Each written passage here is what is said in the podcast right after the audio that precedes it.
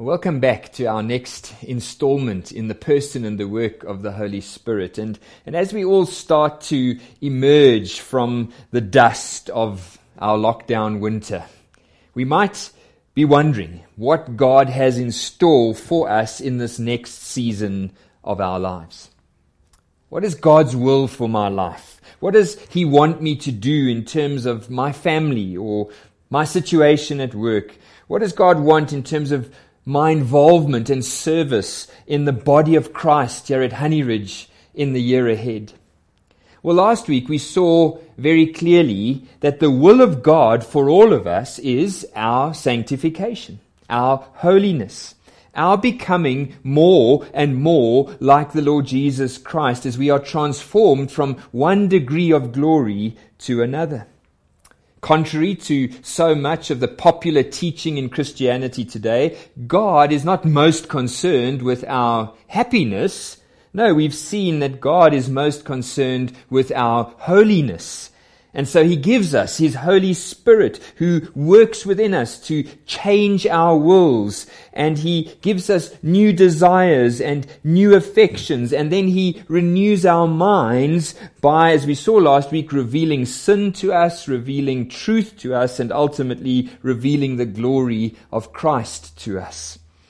And so, picking up then where we left off last time, I want us to consider today the Holy Spirit in Revelation and particularly to see the place or the role of the Word of God in our lives as we seek to then walk in step with the Spirit, as we seek to follow the Holy Spirit in all of our lives.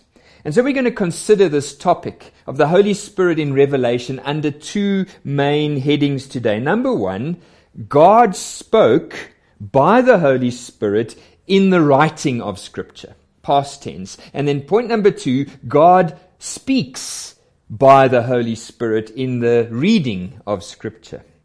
So the first point looks back to the work of the Holy Spirit in the original revelation of the Scriptures to us. This is God's word to us as, as human beings. And then we're going to move from the past to the present to see the ongoing work of the Holy Spirit in continuing to reveal God's will and God's truth to us through the reading of those scriptures as Christians.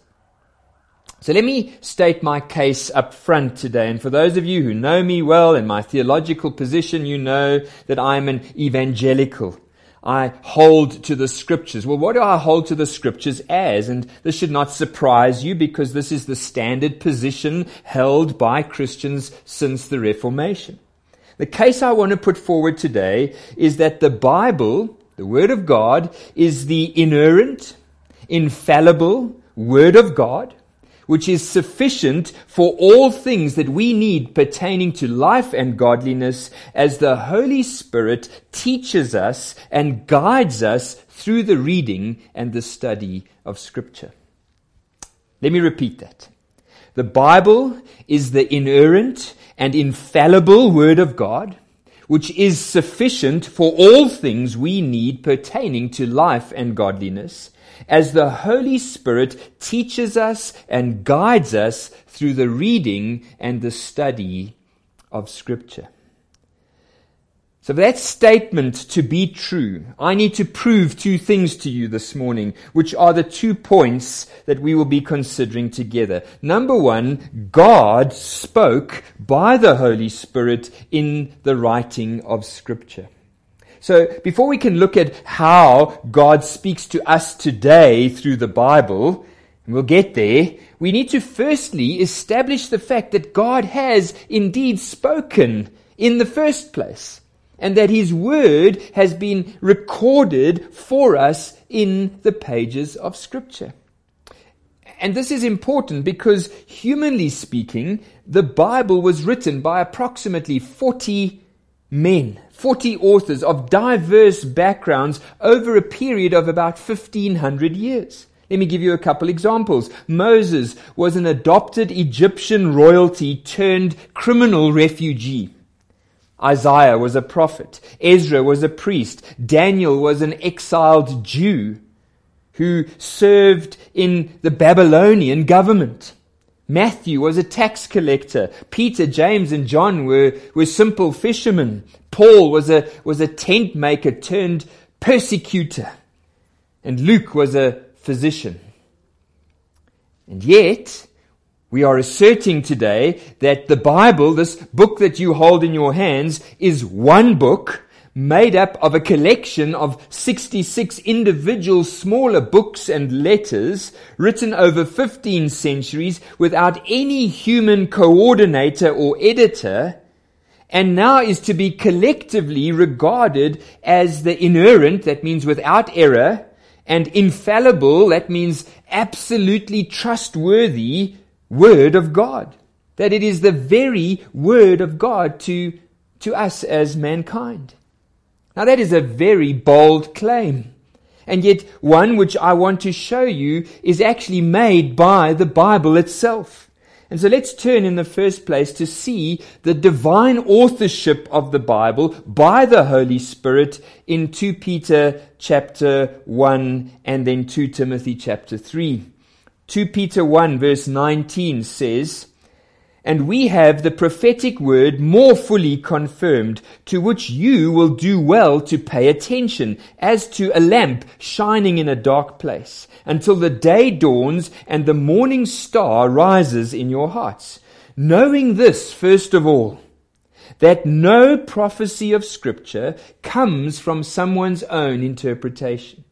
For no prophecy was ever produced by the will of man, but men spoke from God as they were carried along by the Holy Spirit.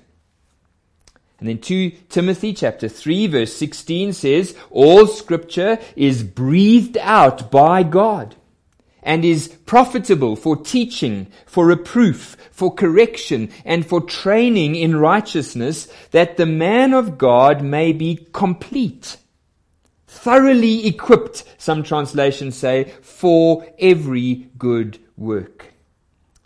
Okay, so, so here we have two of the most prominent apostles of the New Testament, Peter and Paul, independently confirming that all scripture, which for them at that time would have been all of the Old Testament and perhaps some of the New Testament letters at that point and Gospels. We're not sure exactly of all the timings and the dates, but they are confirming that all of Scripture is the very words of God Himself, breathed out by God, and yet written down by human authors as they were carried along by the Holy Spirit.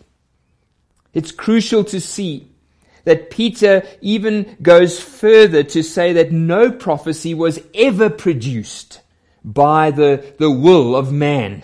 It, it did not come about because the individual prophets thought that, that they had something to say and therefore said it and then asked God to kind of endorse it.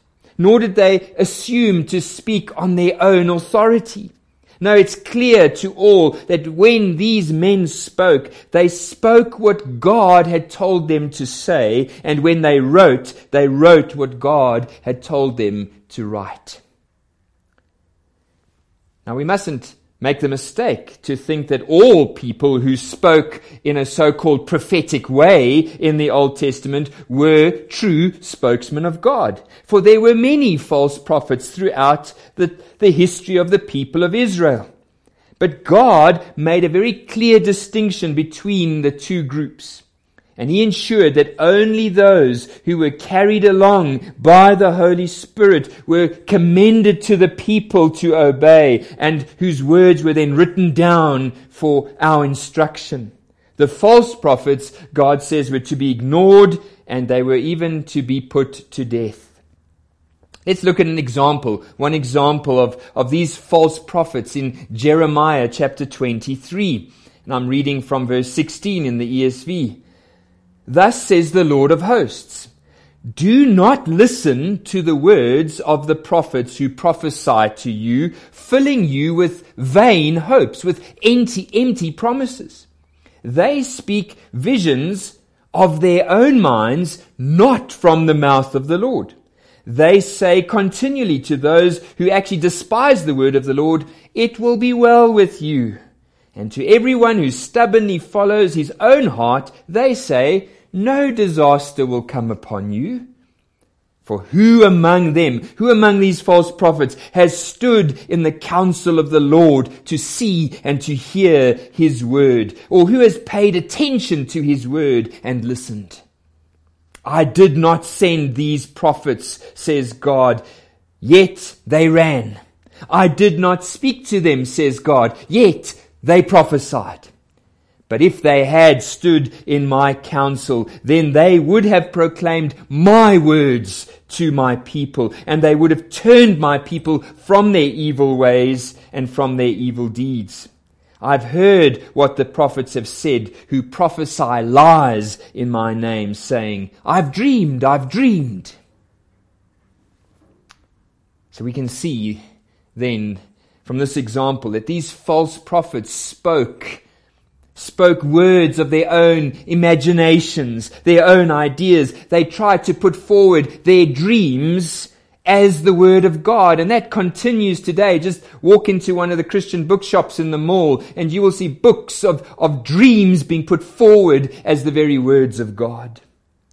Whereas the true prophets of God were those who stood in the presence of God and they listened to his counsel. They listened and they spoke only what God told them to speak.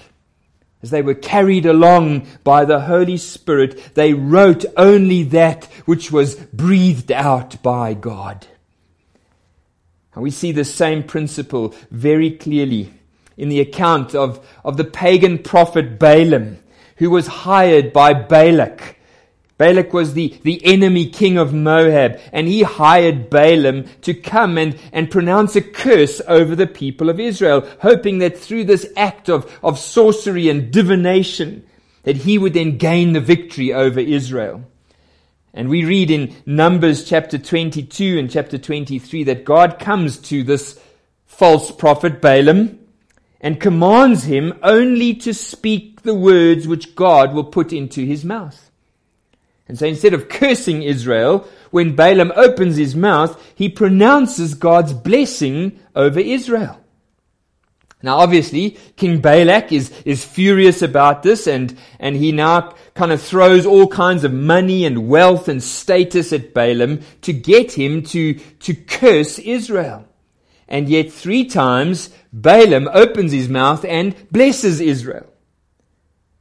And then in Numbers 24 verse 10 we read this, and Balak's anger was kindled against Balaam and he struck his hands together.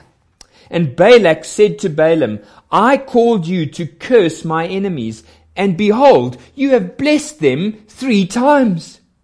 Therefore, now flee to your own place. I said I will certainly honor you, but the Lord has held back, has held you back from honor.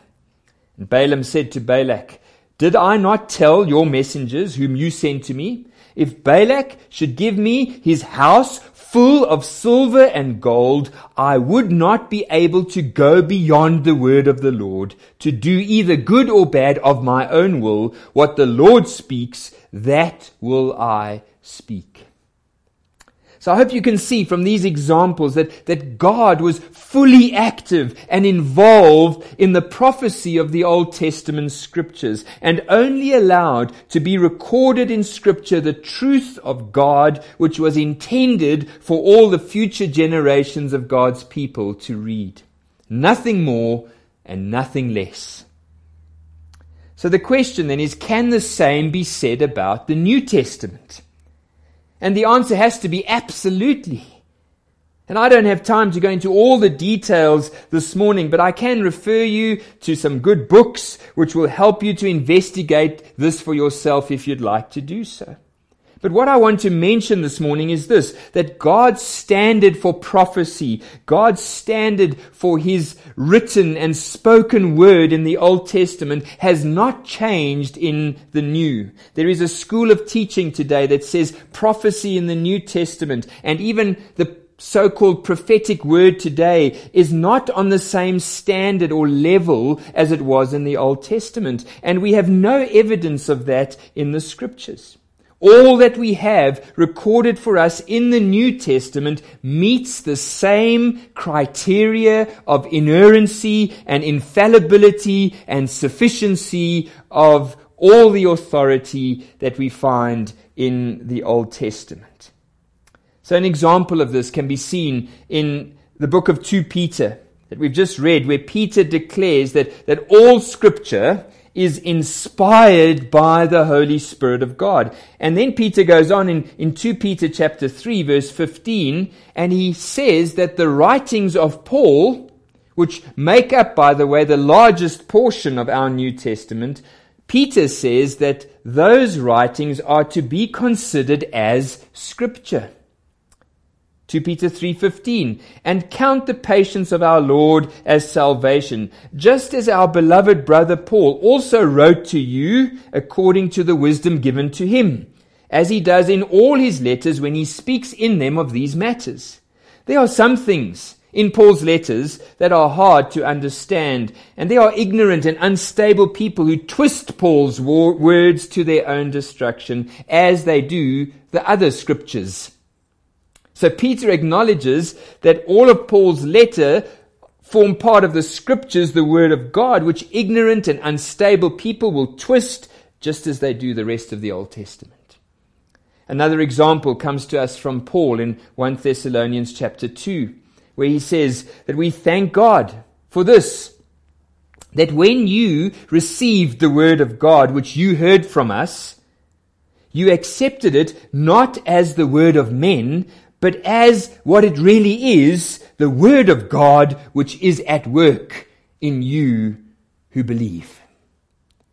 The Word of God spoken to you was received as that which it really is. The apostles spoke the Word of God and it was received as the Word of God and it was alive and at work in the believers. And then we have the last verses in the Bible given to us by the apostle John in the book of Revelation, where he says, I warn everyone who hears the prophes- the words of the prophecy of this book. If anyone adds to them, God will add to him the plagues described in this book. And if anyone takes away from the words of this book, of this prophecy, God will take away from him his share in the tree of life and in the holy city, which are described in this book. Now, just before we, we move on to our second point this morning, I want to just show you a few pictures which have been produced to show the, the interconnectedness of the various books of the Bible and how, humanly speaking, it is impossible that one book called the Bible can exist without error and without contradiction unless all that was recorded in the Bible was supernaturally authored by God Himself. We looked at some of these graphics at the beginning of the year in our series on how to study the Bible for yourself, but they are worth showing again. And in this first picture, we see how the books of the Bible uh, form this outer circle of the picture. And then all the lines on the inside are quotes and allusions from New Testament books to the various Old Testament books. And these lines exclude internal quotes and allusions within the Old Testament itself, and it also excludes any quotes and references that the New Testament books make among themselves, because if they were to do that, the lines would be too many. But just look at how interconnected the New Testament, those orange books, are connected to the Old Testament books of Scripture. In the next picture, we see a, a, a, similar concept, but here it's laid out in a straight line. And along the bottom, we have every chapter of the Bible shown as one of those little vertical lines. And then all the quotes and references and allusions to other passages in, in other portions of Scripture are then connected by those arcs. There is hardly a single chapter in all of the Bible which is not in multiple ways connected to numerous other passages of Scripture. So let me suggest that if you are interested to explore this more, to investigate this more, that you visit uh, this website link at the bottom of the screen, www.openbible.info, where they give you the ability to visualize and explore 340,000 cross references between all the verses of the Bible. It's absolutely mind boggling to consider the, the internal evidence that this book, which we hold in our hands, is nothing less than the very word of God Himself. Now, when we look at, at pictures like these and consider that there is not one error, not one contradiction, but only a single story being revealed by 40 human authors over 1500 years to form a single unified book. Surely even the skeptic who is willing to investigate the evidence must come to this conclusion that this book, the Bible, is indeed breathed out by God the Holy Spirit. So now that we've established the truth of the first point, that the Bible is indeed the Word of God, it's breathed out, it's inspired by God the Holy Spirit. As the human authors were carried along by the Holy Spirit, the next question is this.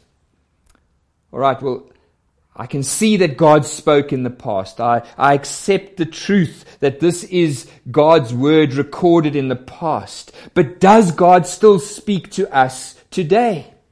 And if so, how? And so in the second place, I want us to consider that God speaks present tense by the Holy Spirit in the reading of Scripture.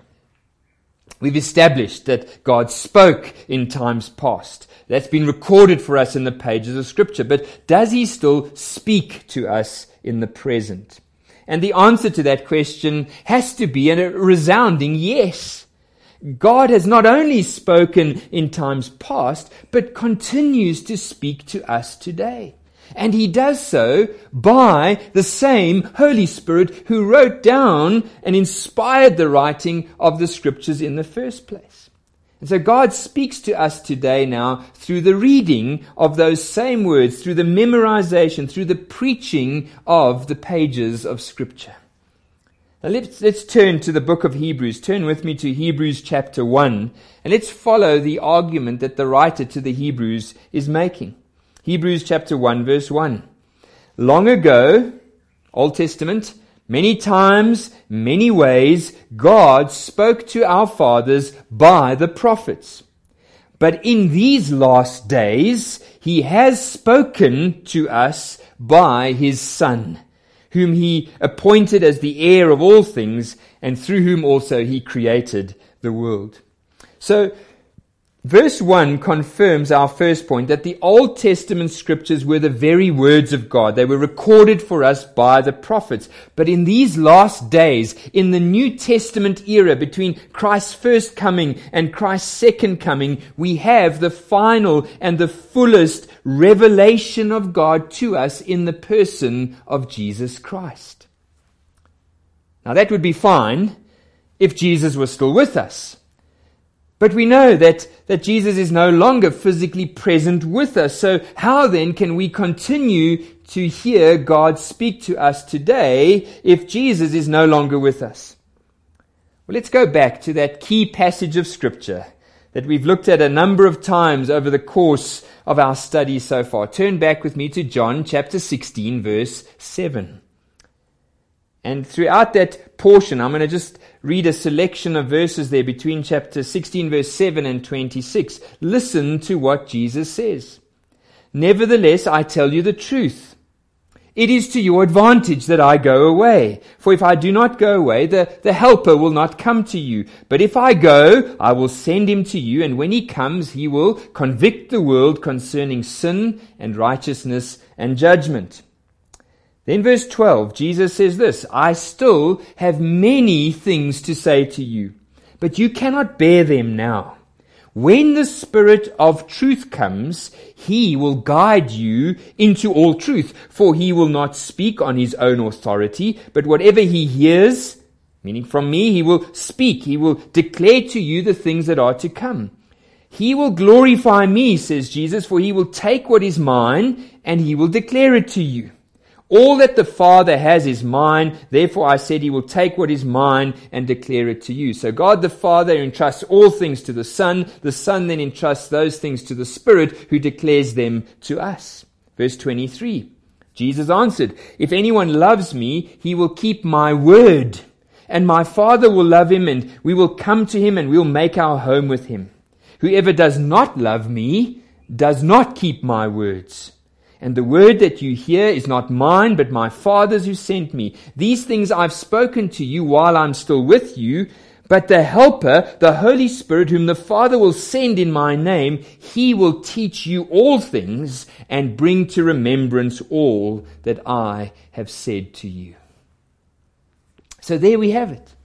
Jesus himself is the final and the fullest revelation of God to man. And he has now entrusted the ongoing revelation of himself to the Holy Spirit, whom the Father gives to all who believe, so that we might be taught all things and might be led into the fullness of the truth of God.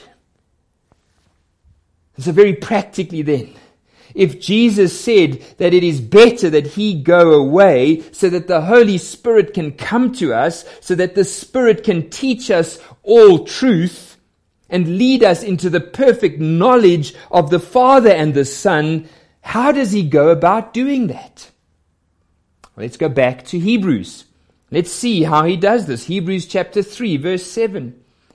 The writer to the Hebrews is writing after the death of Jesus and the resurrection and ascension of Jesus into heaven. Jesus was no longer around on the earth at this time. He's writing now to teach and instruct the believers in God's truth. And look at how he does this. Hebrews 3 verse 7. Therefore, as the Holy Spirit says, Today, if you hear his voice, do not harden your hearts as in the rebellion on the day of testing in the wilderness, where your fathers put me to the test and saw my works for forty years. Therefore I was provoked with that generation and said, They always go astray in their heart, they have not known my ways. As I swore in my wrath, they shall not enter my rest. Verse 12. Take care, brothers, lest there be in you, any of you, an evil, unbelieving heart, leading you to fall away from the living God. But exhort one another every day, as long as it's called today, that none of you may be hardened by the deceitfulness of sin. Now, I want you to see what the writer to the Hebrews does. He firstly quotes the Holy Spirit actively speaking in the present tense to God's people. Verse 7 says, as the Holy Spirit says. Present tense. But then what does the Holy Spirit say? He quotes Psalm 95, written about a thousand years earlier, and then he applies 1,000 year old psalm directly to his hearers in the present tense as God speaking to them now. You see, the Bible is not a dead book. It's a living, active book by the power and the working of the Holy Spirit, as he goes on to explain in chapter 4, verse 12.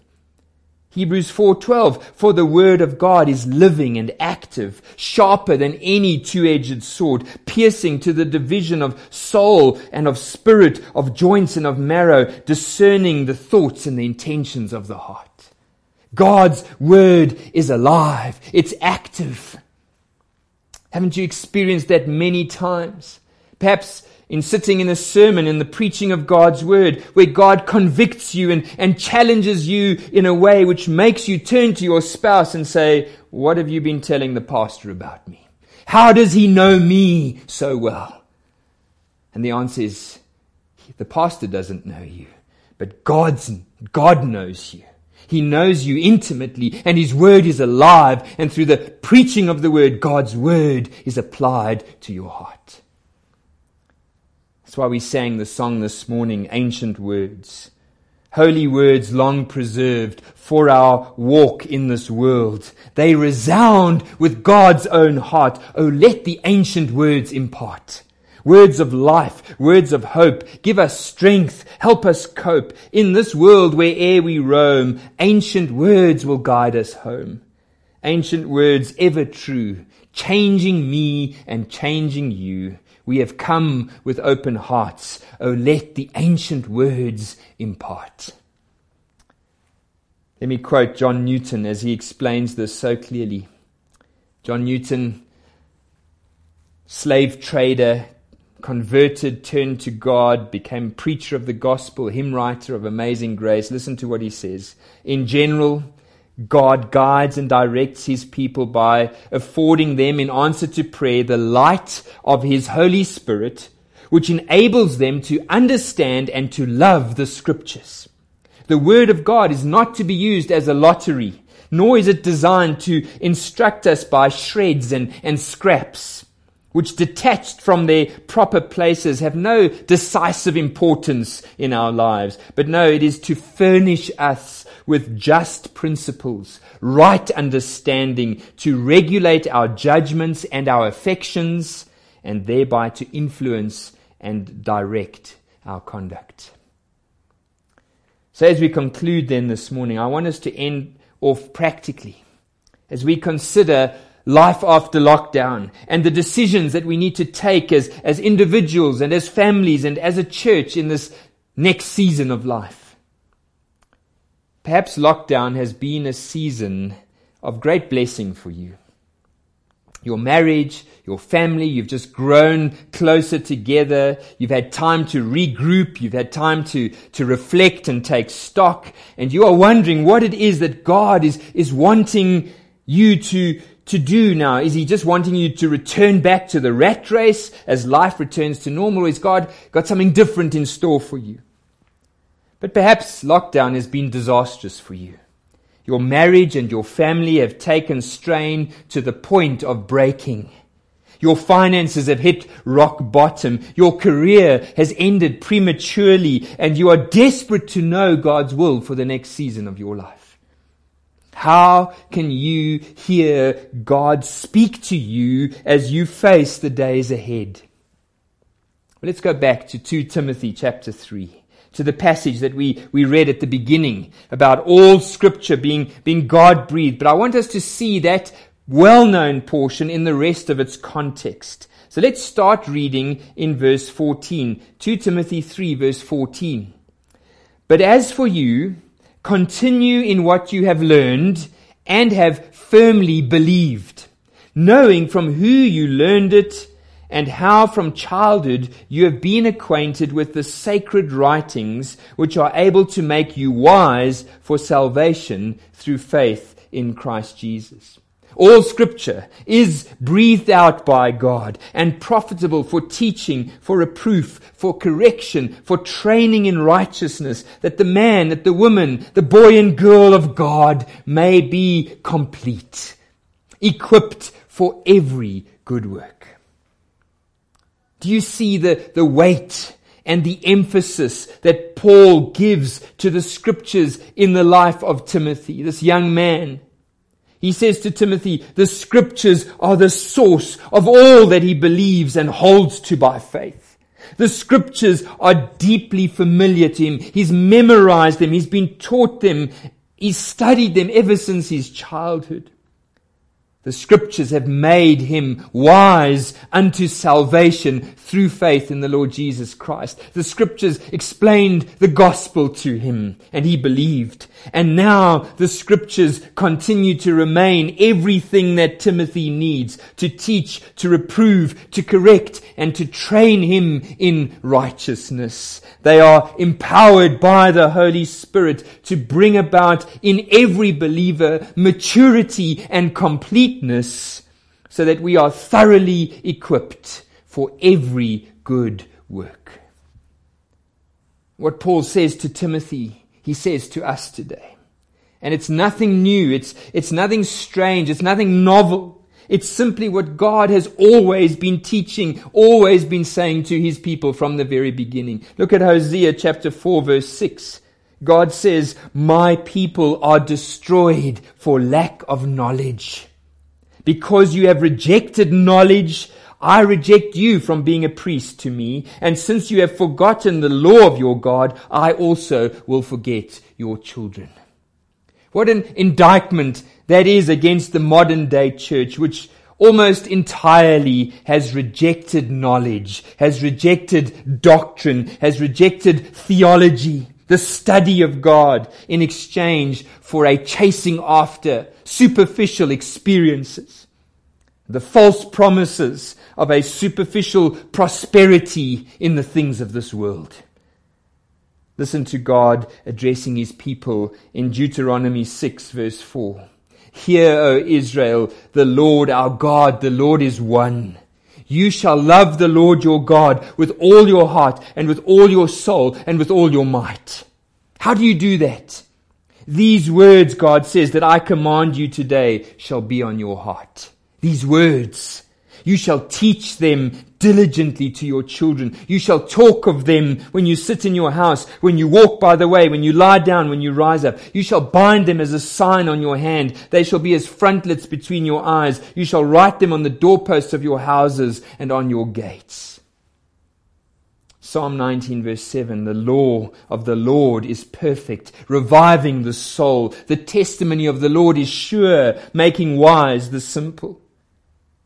Psalm 119 verse 9. How can a young man keep his way pure? By guarding it according to your word. With my whole heart I seek you. Let me not wander from your commandments. I've stored up your word in my heart that I might not sin against you. Blessed are you, O Lord. Teach me your statutes. With my lips I declare all the rules of your mouth. In the way of your testimonies, I delight in as much as all riches. I will meditate on your precepts and fix my eyes on your ways. I will delight in your statutes and I will not forget your word. 106, Psalm 119 verse 160. The sum of your word is truth. I'm an Excel kind of person. When you have a column of numbers in Excel and you highlight them all and you press the sum button, you get the total in the sum at the bottom. What does the psalmist say? The sum of all your words is what? Truth. Truth. Every one of your righteous rules endures forever. Verse 105 Your word is a lamp to my feet and a light to my path. Psalm 138 verse 2. I bow down toward your holy temple and give thanks to your name for your steadfast love and your faithfulness, for you have exalted above all things your name and your word. God has exalted above all things his name and his word. What place does the Word of God have in your life? What place has it had as you look back over the last six months of lockdown? As you look back over the year of 2020, as you look back over the last five years, what place has the Word of God had in your life? Are you satisfied with that?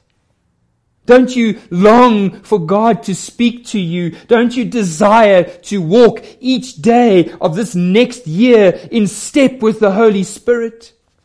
Don't you desire to know the power of Him who raised Jesus from the dead to be at work in you as He puts to death the deeds of the sinful nature?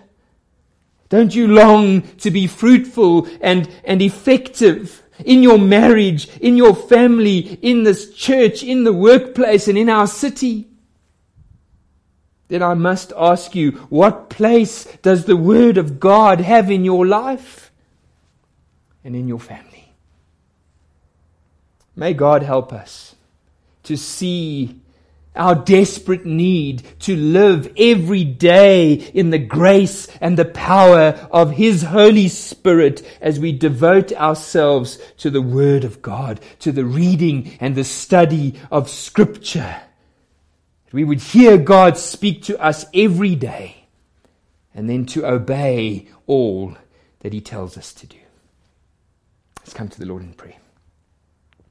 Our Father God, we we want to come to you this morning and confess that we have not given your word the central place in our lives as we ought.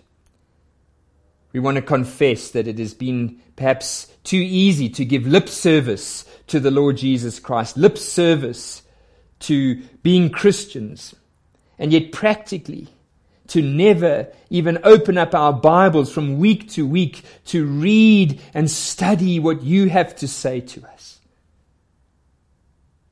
Lord, in doing that, we have professed a spirit of arrogance towards you. We've, we've done what you accused your people of in Hosea. We've rejected the knowledge of God. We've rejected the word of God because we, we don't turn to you to hear you speak to us. And in doing this, we have grieved your Holy Spirit.